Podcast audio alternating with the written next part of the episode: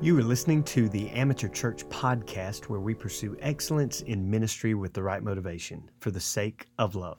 I'm Pastor Matt, and I'm so thankful that you are on this disciples journey with me. This week we've been reading through the book of Mark, and just like Mark, there's an urgency, there's an immediacy of sharing the gospel, and I hope that you have sensed that in your reading this week, that we see that Christ does not call us to sit, soak, and sour, but to stand firm and to declare his gospel to the world. We see everything around us uh, that pushes against us us and, and tries to get us to be silent. But Mark urges us to declare what God has done.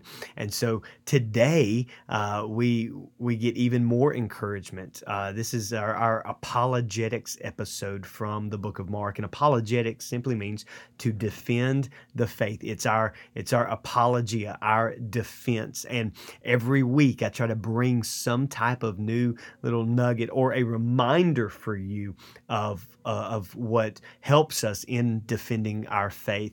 As I was reading this week and and thinking through some of the passages, uh, one passage just jumped out to me, and so if you'd allow me, I, I want to share with you kind of some thoughts from Mark chapter eight, uh, verse twenty two through twenty six. I was reading this and and it just uh, really helped me uh, in in a uh, in in establishing and reminding me that sometimes though we don't see things clearly the work of apologetics, the work of evangelism, is really a progressive work for many of us. Look at Mark chapter 8, verse 22. It says, And they came to Bethsaida, and they brought a blind man to Jesus and implored him to touch him. And taking the blind man by the hand, he brought him out of the village, and after spitting on his eyes and laying his hands on him, he asked him, Do you see anything? And he looked up and he said, I see men for I see them like trees walking around. And then again he laid his hands on his eyes, and he looked intently and was restored, and began to see everything clearly.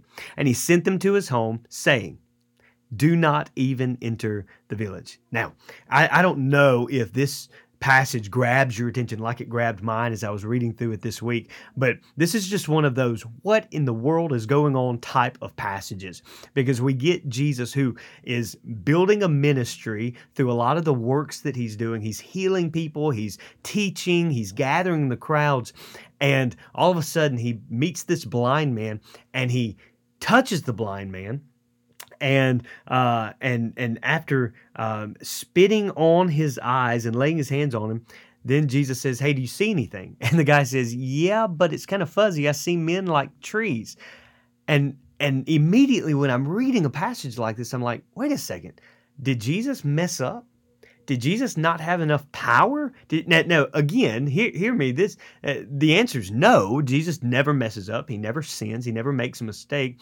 But is there a point to this? Why uh, why isn't the man immediately feel, healed? And so Jesus lays his hands on his eyes again, and then the guy is fully restored to be able to see and and I want you to to uh, as as I walk you through this, I, I want you to to to kind of see a parallel if if you will between this man the miracle that is done and the message that it shows us about the disciples and I would dare say ourselves.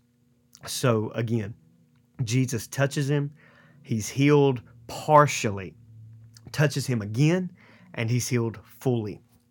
And while I do believe that God can heal in an instant. And I do believe that for some, salvation comes in an instant the first time they hear the gospel, and that that for some believers that truth is given, greater truth is given as we grow uh, immediately that there are times where as believers um, we have to progress in truth and so so understand that God can open our eyes immediately to truth, and then other times God can take uh, this process and grow us up slowly. And that's kind of what I get from this passage. Again, the miracle always points to the message. And what is the message that Jesus continually shares with the disciples? He tells them over and over. In this same chapter, he's going to tell them listen, um, I am going to be killed. I am going to go to the cross. I am going to uh, die, but I'm going to rise again. I mean, look at Mark chapter 8, just right after this, uh, verse 31. He began to teach them the Son of Man must suffer many things. And as he was stating the matter plainly, verse 32, Peter took him aside and began to rebuke him. But turning around and seeing his disciples, he rebuked Peter and said, Get behind me, Satan, for you are not setting your mind on God's interest, but man's. And I, I want you to see this parallel. I want you to see what's going on here. Jesus has given them a bit of the truth, partial truth, uh, all of the truth, but partial uh, uh, understanding there. And Peter rebukes him and says, No, you're wrong. Peter cannot see clearly. He's seeing just as this blind man saw men walking as trees. Peter is seeing the gospel in just a uh, small way. He's not understanding fully. And Jesus has to remind them again. And in fact, he rebukes Peter. And it was not until the death, it was not until the burial, it was not until the resurrection that these guys actually got it. And I see a parallel with this man being given truth progressively and the disciples being given truth, uh, man giving sight progressively, and the disciples being given truth progressively as a process. Uh, but also see a parallel with us because as believers, how many times have you been told things over and over and over, but then finally one day it just clicked? And it's almost like Jesus touched our eyes again. And this is what I see in this passage that sometimes uh, we just need to press in, lean in, press on, and, and have that truth explained over and over and over. But notice what happens. The very first thing he says is uh, it, it, says is he takes him out of the village. Um, there has to be separation and especially when it comes to apologetics defending the faith in order to reach somebody with truth we've got to deconstruct and don't take that in the worldly sense but we've got to break down some things that uh, for them that that are not true. We have to to get them away from falsehood. We've got to get them away from uh, the, the things that are not correct in order then to provide sanctification, setting apart, and growing up uh, in truth. So, so there's got to be separation in order for sanctification and that's for the non-believer first and foremost. That's for the those who who would say i've got to separate. I've got to pull away from um, uh, what is not true. Maybe they believe something about a particular topic and they say well so and so said this or so and so and we've got to kind of deconstruct. We've got to bulldoze that building. We've got to tear down what they're uh, what they've got in their mind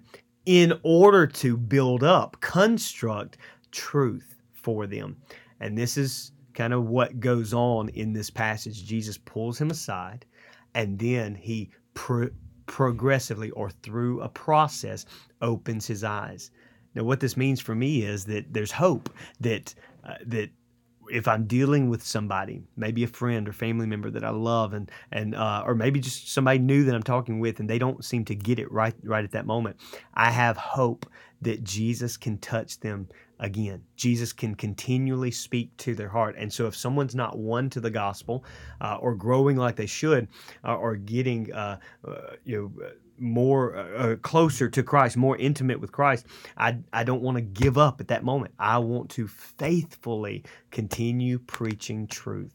And so we see the progression of sight in this blind man. But aren't you glad that God gives us a progression of sight in our own lives?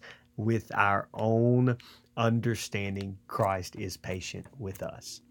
As we close out this episode, I want to focus on a particular ministry moment. This week, I've had the privilege, the honor uh, to stand behind the sacred desk of my grandfather's church, Abundant Life, uh, over in Waynesboro. Uh, and it's a, a Pentecostal church. I, have shared many times with you. I grew up Baptist, uh, but it is it's uh, a church that I love. I love the people there, and I've had the privilege. Uh, I went uh, to to preach uh, for them on on Sunday night, and then uh, had just a wonderful service. Got to preach again Monday night, and I wanted to take this moment just to encourage you to pray for Abundant Life Church. Pray for my grandfather. Uh, he uh, uh, as he continues to serve there, and the ministries of, of Abundant Life, specifically New Life for Men and New Life for Women. So uh, again, just wanted to take this time as we read the, the book of Mark, see the urgency of the gospel of Jesus Christ, and may we be faithful. I love you. I'm praying for you. Stakes in the ground.